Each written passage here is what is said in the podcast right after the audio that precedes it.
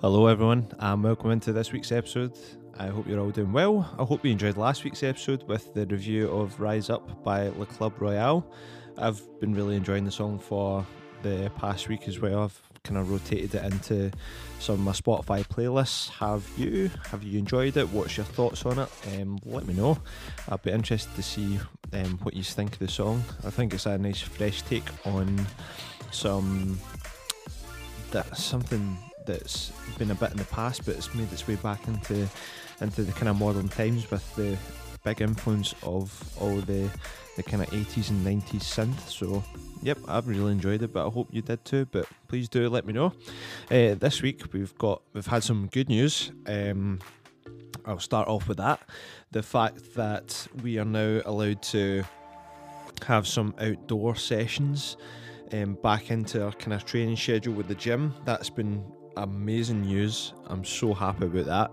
So the gym can now take up to 15 people in an outdoor session, just like we did before, just socially distanced. They can program some sort of workout and yeah, we can kind of start getting fit again. We are limited to 2 of these a week at the moment, just so that we can accommodate all the members in the gym, which is absolutely fine by me. I had also seen from John that owns a gym that there were a couple of people that maybe are conveying across a bit of disappointment about that, which I find kind of ridiculous, to be honest. There's plenty of times across the full day, 5 days a week, that you can kind of book in, and for me 2 sessions a week is better than nothing.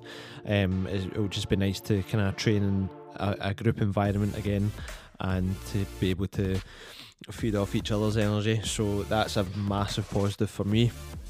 I found a big dip in training, specifically because I was going to work, coming home, doing a workout, and it was just the same. And I think after a while for me, I just kind of get a bit fed up, and I get fed up of the situation. So it's great that we can kind of break that up and actually go somewhere to kind of work out in an outdoor session, no matter what the weather is. I'm not too fussed. I would just be glad to kind of get back into these. And this week as well, they're starting a 10-day blast challenge as well, so that's going to be something that's good to kickstart my nutrition and eat as clean as possible for 10 days. It's only 10 days of commitment, and I know that I've said this before in the podcast, and I know I feel better when I'm eating cleaner, so I'm looking forward to this. And there's like challenge workouts, bit of mobility and things like that as well that's been posted, just to kind of give you as much variety as possible. There'll be Zoom classes to do as well if you don't want to go to the outdoor sessions, or if you've already booked your 2. So looking forward to kind of starting the week off on a very positive mindset, probably more towards like my health. And yeah, it's just it's really good news to kind of end the week and to get ready to start the week going ahead. So being able to do these outdoor sessions before we get back into the gym as well, which we're hoping we can get back in within 7 weeks time. I think that's what the gym has said, that the government have given them a kind of time scale. It's just, it baffles me that we've not even been in the gym this far and we're halfway through March. You know, like we're a year into this pandemic. It's just, it's frightening. But there does appear to be some sort of light at the end of the tunnel, and I'm excited to kind of get back in training and start taking care of myself again, and just kind of be a lot more active. I've also signed up to do 2,000 burpees in the month of April. So I seen a fundraiser page on Facebook, and I was like, you know what, I could do that. So I'm gonna do 2,000 burpees in the month of April. I will share the link to the fundraiser if you do want to donate. I'll post a video of every single set that I do as well, just so that you know that I've been legit and I'm not not doing it. I think I'm going to do it with the 10k 10 kilogram weight vest as well, just to add a bit more punishment, because I hate burpees and lift myself off the floor. Why not add a little bit of weight as well? So I'll do as many of the workouts as I can with that 10 kilo weight vest. I think my strategy will be just to do a set of 100 every day that I'm going to be doing them, taking rest days when I do feel that I really need the kind of rest days. I've kind of noticed that when I've been running as well, that I do need to kind of start stretching a lot more, and this is going to come into doing the burpees as well now, thinking about it, because the burpees always, if I do like mega high reps of them, it kind of goes from my lower back, so, and that's just due to me being like really really tight with all my muscles and posture. So I'm going to be making sure that I'm stretching every day as well, because I want to get back out running. I haven't ran this week because for the first 3 or 4 days my hips were just so tight and really sore after the run at the weekend, so I do need to kind of get back into running, because I've got a target at that. I think I'll definitely get the 100k, but the 200k is going to be a bit far off because I haven't done anything this week in regards to running, which is a shame. But I did kind of listen to my body as well, and where it was kind of sore, I'm not going to push through that, especially when I've not been doing very much exercise recently as well. But stretching is going to be a lot better just for my posture in general, because I've kind of noticed that I've been kind of rounding over a lot more as well, and I do not want to be doing that. So get as loose as possible, just make sure I'm staying limber, I suppose.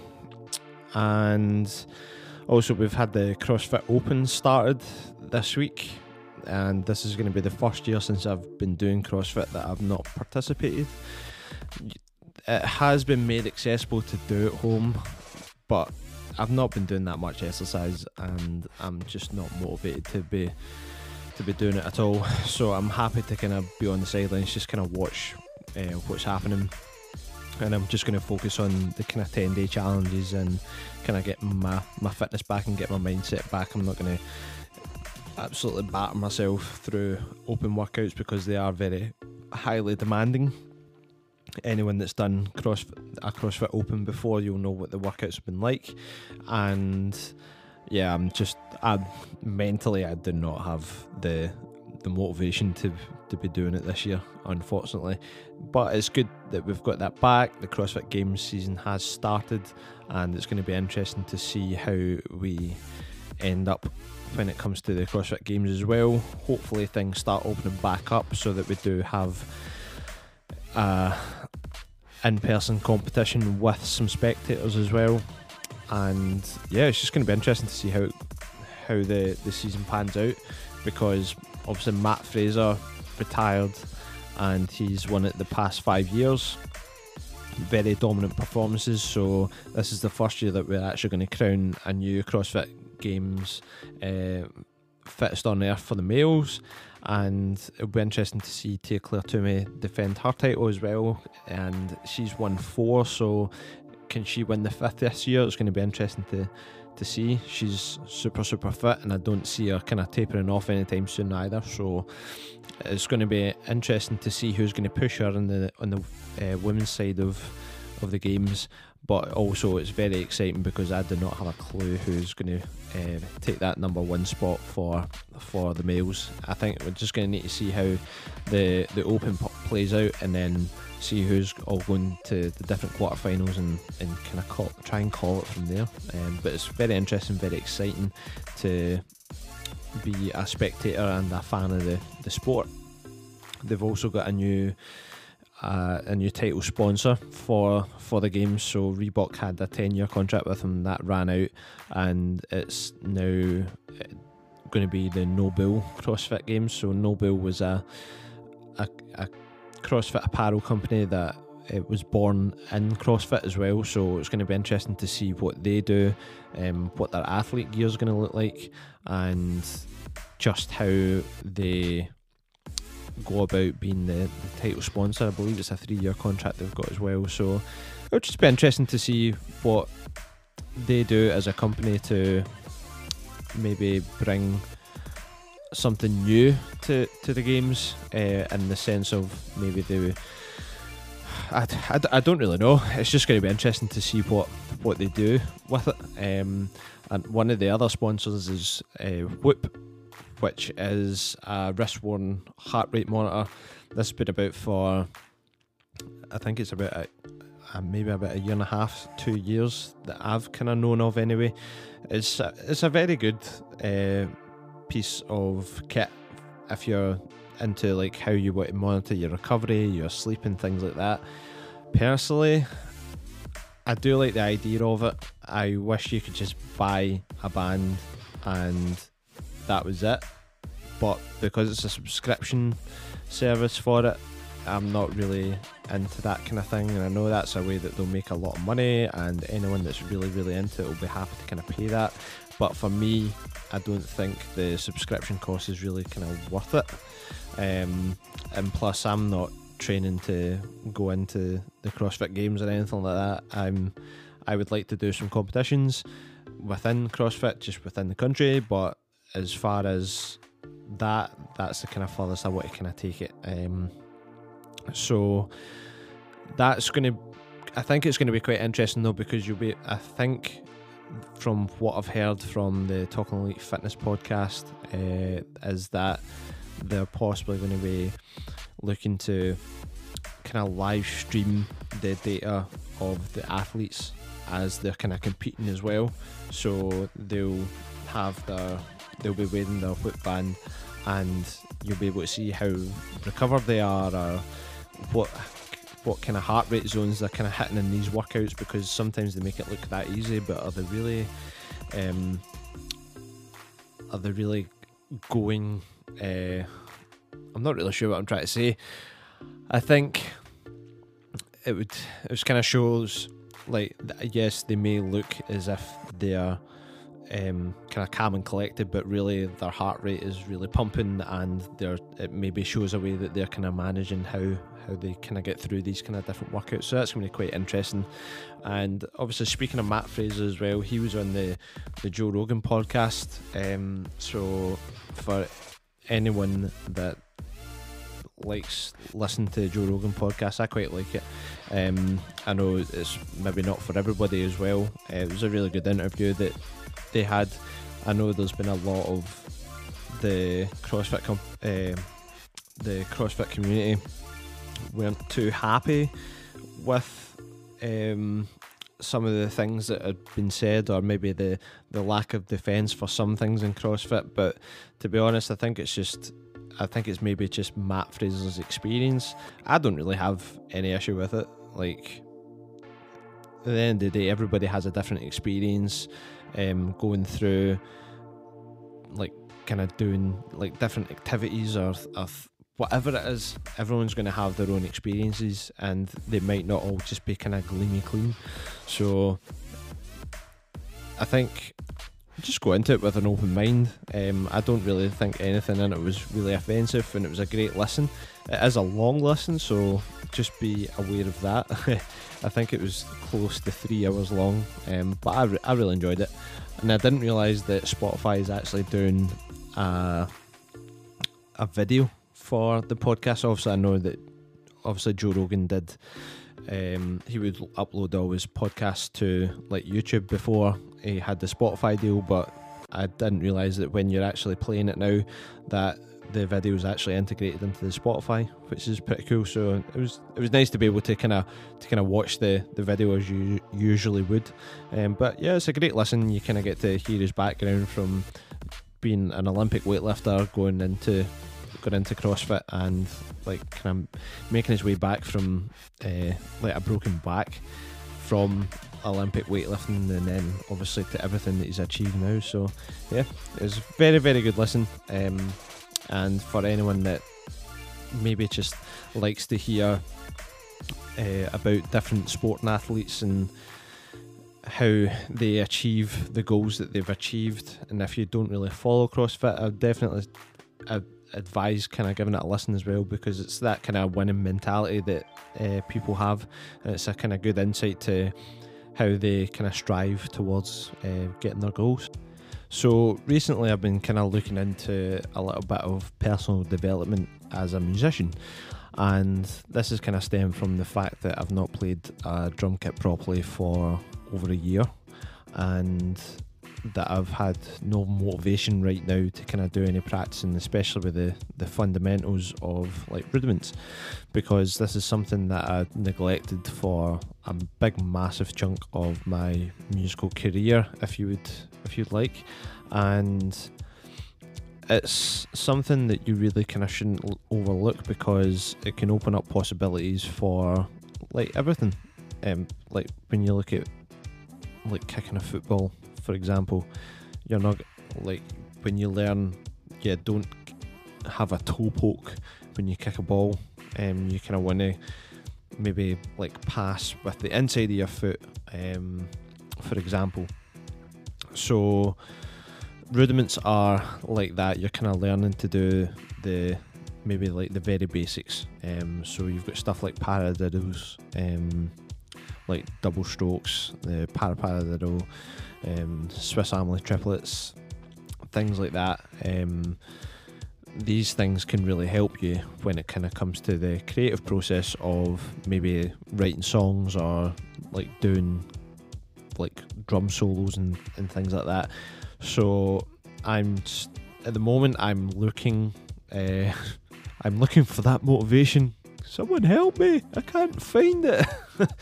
That's what it feels like when I'm thinking, I'm like, yeah, I'm gonna pick sticks up today and sit down at the practice pad, and I'm gonna practice away at all these different rudiments.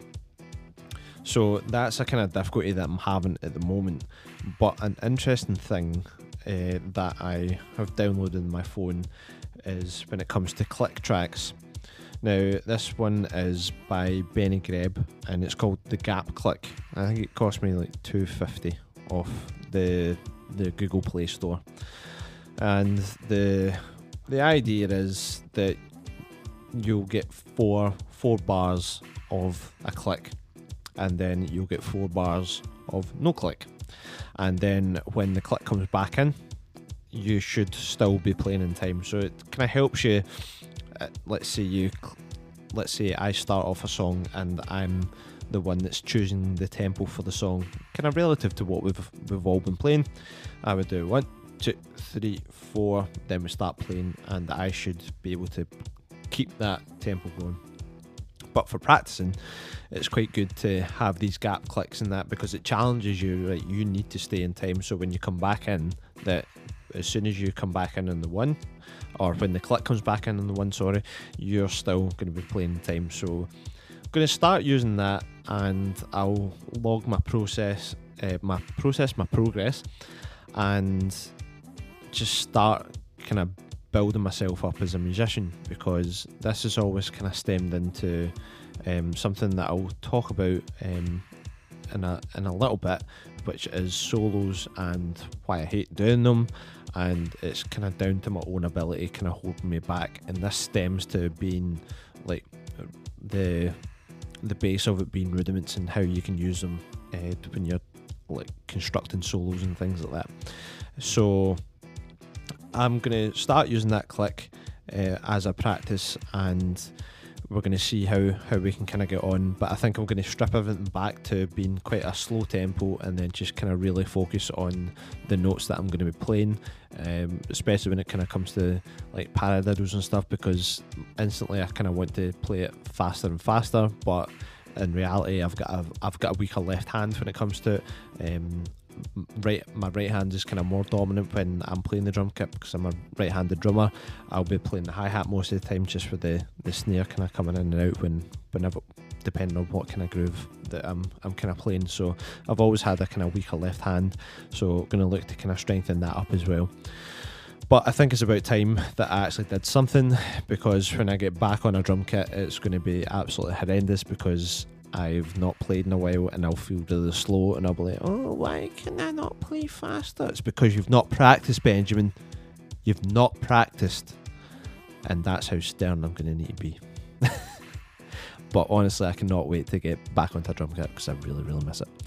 And another thing that I've been I was thinking about, like, I've spoke about it when we've been doing the Blackberry Jack review, and also when I did the review last week of Rise Up by Le Club Royale. If you haven't listened to it already, get it listened to. It's a very, very good song. And it's about when I'm kind of hearing backing vocals, and this has all came to a point where I have been singing a lot more. So when I first started kind of playing in wedding bands and things like that, I was almost forced into singing. And it was like, can you sing? I was like, yeah, I can sing. I was like, can you sing and play? Not really. Like, you're going to learn. And that's what I did. And that was probably the best situation for me, because it put me in that position where I'm going to need to do this, because this is what's required of me. Even if at the time I was absolutely shitting myself, but this has been a good thing for me. A little bit of background in singing for me as well is when I was younger in primary school, I sang a lot, and I was singing with like I was going to be singing with like a section of the Scottish choir, but it wasn't cool because I was like playing football and things like that, so I didn't do it. But I had quite a nice voice before my voice broke. And then it was, once my voice broke, it was like I kind of need to find my singing voice again. And I think I'm at a point where I'm quite comfortable with the ranges that I can sing at. I have quite a decent falsetto as well, so that's a lot of thing. That's a lot of the stuff that I do in kind of wedding bands as well, as I'm that kind of high falsetto kind of thing. And when you've got two or three vocalists that are singing at the same time, that sounds quite nice in harmonies. So that's what I kind of do most of the time. But now over the time that I've been playing kind of in wedding bands as well, when the singer has had a nightmare and he's kind of pretty much lost his voice, and this is kind of like around times when we've all had it, when you have like colds and things like that. I was the one that had to sing for most of the night as well, so that was kind of get me lyrics and I'll muster my way through the full night. So I've been able to sing like full gigs while playing behind the drum kit as well, and that was another kind of challenge. And I'm actually going to break down when I can actually get into a studio and get behind the drum kit and kind of show you the kind of how my mind works when I'm actually playing. But it's a lot easier for me to actually show you while I am playing and kind of what I'm thinking about as well. But that was another thing to kind of overcome. But that kind of led to, like, if you're going to be singing this song, you can't really play the original drum track, as it were, because it might be a lot more demanding to be playing it without singing. So you kind of need to simplify bits here and there to kind of make sure that I'm not going off rhythm because I'm trying to sing, and two, just to kind of make it more comfortable and make sure that I kind of lock into a groove that is comfortable for the rest of the band, but it's also nice for the people that are listening to us. So I'm looking to kind of develop my singing a little bit more. I'm going to be looking at different ways that I can preserve my voice a lot better, and also just going to try and challenge myself a little bit and see what different songs that I can sing while behind the drum kit as well. But I think I've built up quite a good repertoire when I've had to like step up and sing a couple of songs here and there, or do a full night singing behind the drum kit. So it's always been quite a challenge, but it's also quite fun as well. And as a drummer, it's actually quite a good thing if you can sing, be it just as a backing vocalist as well, because if you think if you're going to audition for a band and you say, oh yeah, I can do a bit of backing vocals as well, and obviously if backing vocals are going to be something that you can add to that band, like for example if you've got a screamo heavy metal band, I doubt backing vocals are going to be required, but there's going to be some situations where that could be a really, really good asset, and that might be the common denominator for you actually getting a job or not with a different band. So I think that's it's something that you should explore, and the more you practice at it, the better you do get. It's like practice makes perfect when it comes to that, and just getting comfortable with singing behind the drum kit is a big key to being able to do it efficiently and confidently. So I did mention a little bit earlier about when it comes to solos and why I don't really like doing them, and that all kind of comes down to the confidence in my ability, and again that comes down to not practicing the fundamentals of drums anywhere near as much as I should have. So it came to a point where I was playing in a kind of originals blues rock riff band, Always Monday.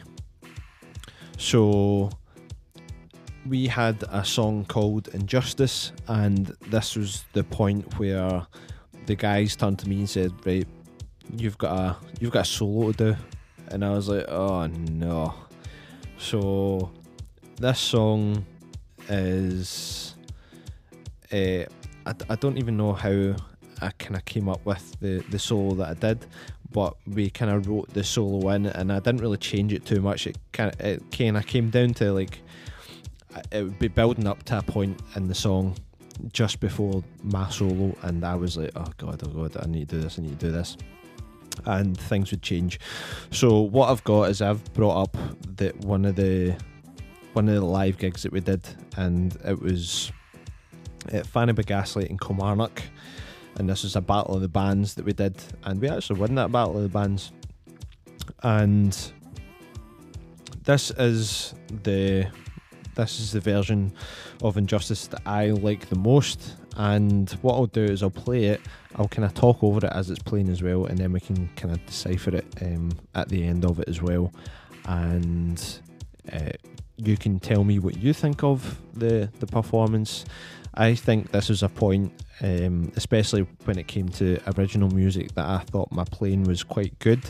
There is a point where I think I rush the tempo a little bit, but again that all kind of comes up to a bit of excitement as well, and there's a really kind of cool moment where the guitar and the keys kind of dual solo together. So without any further ado, this is Injustice by Always Monday, and this is probably one of the first drum solos I've ever done. Injustice.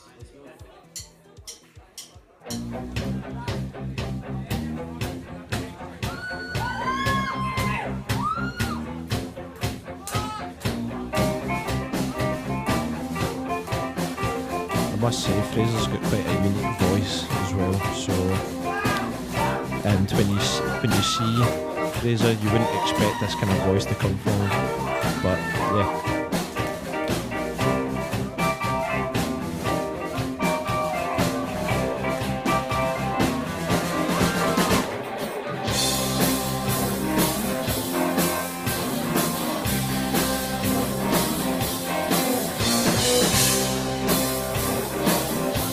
We always did a lot of those kind of musical hits as well in a lot of our songs.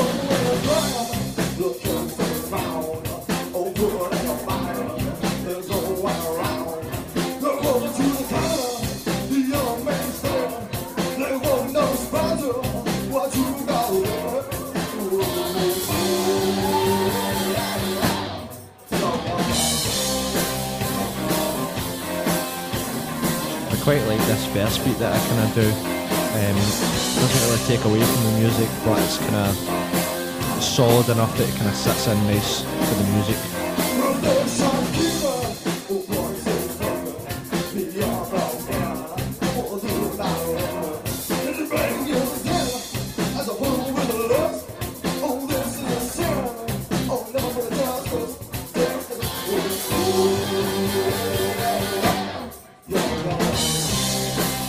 this is usually a point where I'm getting quite, I can feel my body getting quite warm and the kind of nerves start kicking in. So here we go, the Injustice drum solo.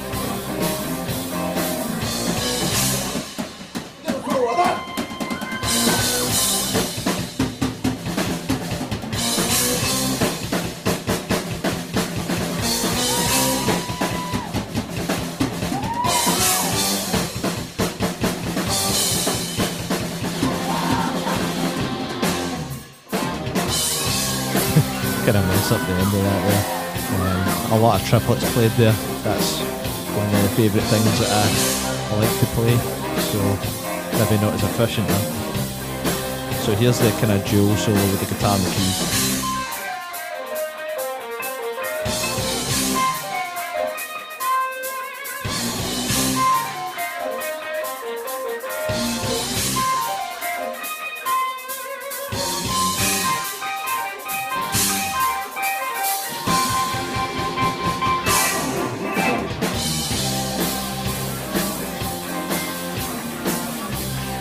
My wee Russian. I was definitely a lot of adrenaline after that solo.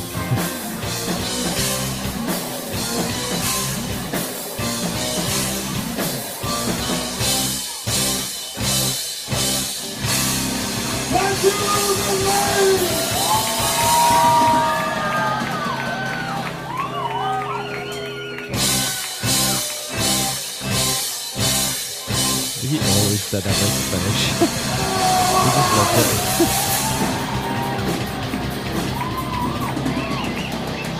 it. Into the Stone Age fell wall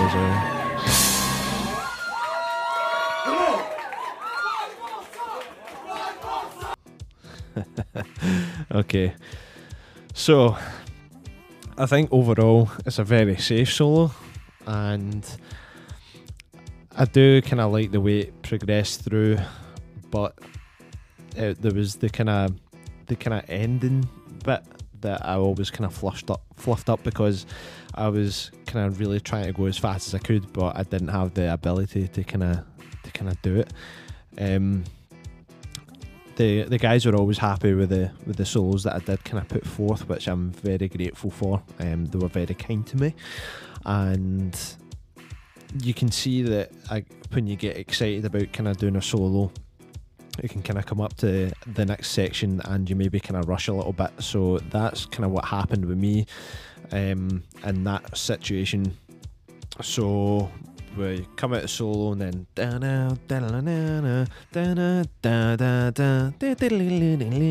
it kind of forces them to kind of speed up their solo a bit, and that can be quite dangerous if, like, when you look at it from the point of view that there's two people trying to play the exact same solo on two different instruments, and if you mess up the speed, then that's not an ideal situation at all.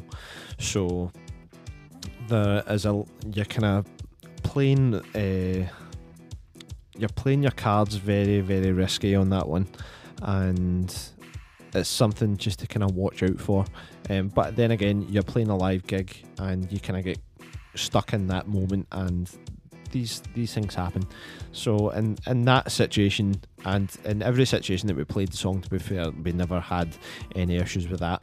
And I remember that night being very significant for us because it was just a kind of battle of the bands thing. We really wanted to win it, and we ended up winning it that night. So that was a really cool experience for us as a band, and it's always nice to be able to play like a really, really good gig. And that full night we played really well. We were really focused, well rehearsed going into it. And that's another thing, just make sure that if you're going to add in solos to songs, or if you're going to add solo sections into gigs, and maybe you want to go back into a song or something like that, make sure it's well rehearsed, make sure everybody knows when they're coming back in. In this case, we built the song kind of around having two solos in it, so it was very easy for us to know where we were. So when you do come back out these sections, that you know exactly what you're kind of coming back into. So that's kind of my kind of stance on solos. I don't think it's that bad a solo. I don't think there's anything too spectacular with it. I kind of like to think of trying to keep it a bit groovy in some sort of sense, and it was quite linear. It was kind of followed the same sort of patterns around those kind of triplets as well. So nothing too spectacular, but I think it fit into the song pretty well. And I mean, when you kind of look at the solo after that as well with Sean and Fraser, that's kind of really, they played really, really well together when it kind of came down to that sort of thing as well. So it was a really good bunch of musicians that I got to play with in Always Monday. So Sean McPhail was the lead guitarist, and Fraser Keegan was on the electric piano and the harmonica and the vocals, and then you had Lewis Keane, his brother, on the rhythm guitar, and then James Madden on the bass as well. So I think we came up with some really good arrangements for material that Fraser had some stuff, and then obviously we wrote our own stuff as well. So that was really cool to be in that experience. I enjoyed the time that I played with Always Monday as well. The band is no longer now, but I'll still have those memories, and they're still on YouTube right now as well. So it's really cool to be able to go back and watch those. I've enjoyed that part, and to have my first official solo, as you could say, on there as well was quite gratifying for me to be able to kind of go back and watch, and to be able to share with you all today as well. I mean, what do you think of the solo? What did you think of the song? Did you like it? Let me know in comments. Again, if you can download the Anchor app, and you'll be able to let me know with the voice message as well, and I can add that in to future episodes, and we can have a community corner sort of thing where I can play your voice messages and kind of respond to them on the podcast as well, which would be really good, just to kind of get interacting with more people. But until next time, I've been Benjamin, and I'll catch you in the next one.